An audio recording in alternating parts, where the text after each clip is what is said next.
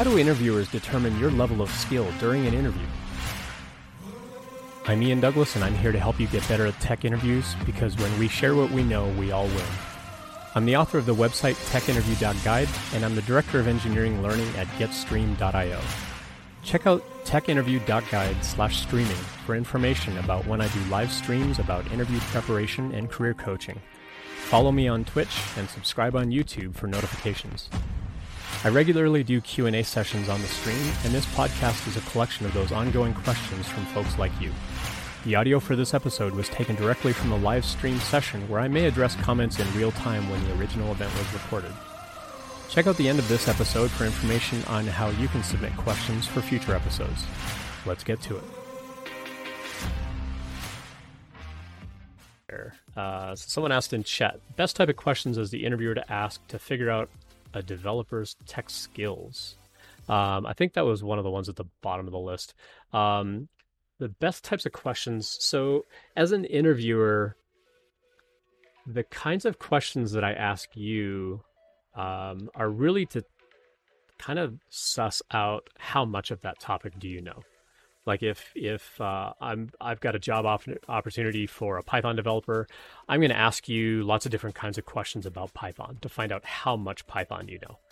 Um, and you know, as soon as I start to kind of get a sense of like, oh, okay, well, that's about the limit of your knowledge, I may still ask a couple of additional questions, not to make you feel foolish, because you know, at some point you've said I don't have an answer or given me some indication that you know that's the limit of your knowledge if I ask more questions, that's not me, you know, making you feel silly to have to repeat yourself saying, I, I said I don't know. Like, that's all I know about Python. It's really just, you know, like maybe there's a little bit extra that, you know, just by asking a different question, it like jogs your memory, for example. So, uh, like, for example, if I ask what CRUD is, and you're like, oh yeah, that's like uh, create and read. Ah, but I can't remember the other two.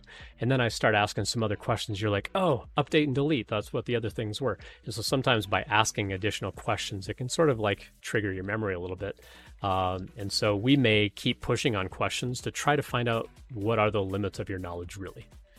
Um, uh, follow up in chat. I used to do behavioral questions and then have a dialogue. Behavioral questions are, are definitely a part of the interview process, although you're less likely to get asked behavioral questions from like a peer engineer or a peer developer.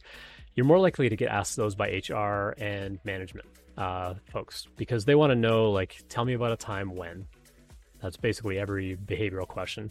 Uh, tell me about a time when communication between team members didn't work out. Uh, what did that look like? Or tell me about a time when um, you know you took responsibility for something that uh, that needed to be done, and you didn't want to wait to be asked, and you just took initiative.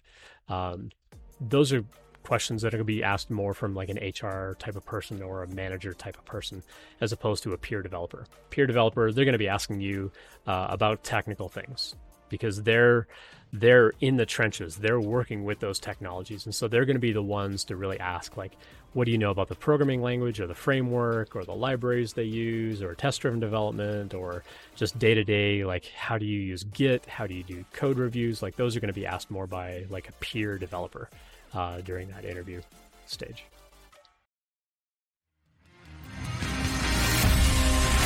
I hope you found that helpful. I love helping and I love sharing knowledge and perspective. You can find out more about my live stream at the website techinterview.guide slash stream and more about my employer and our current job openings at getstream.io. If you have a question about interview preparation that you'd like to ask, you can drop by the live stream or you can contact me through the website or on LinkedIn and I'll address your question in a future episode. Please leave a review on your podcast software and follow me on Twitch and YouTube to get notifications of live streams coming up. If you find the videos helpful, please like and subscribe and leave comments there as well, and we'll see you next time.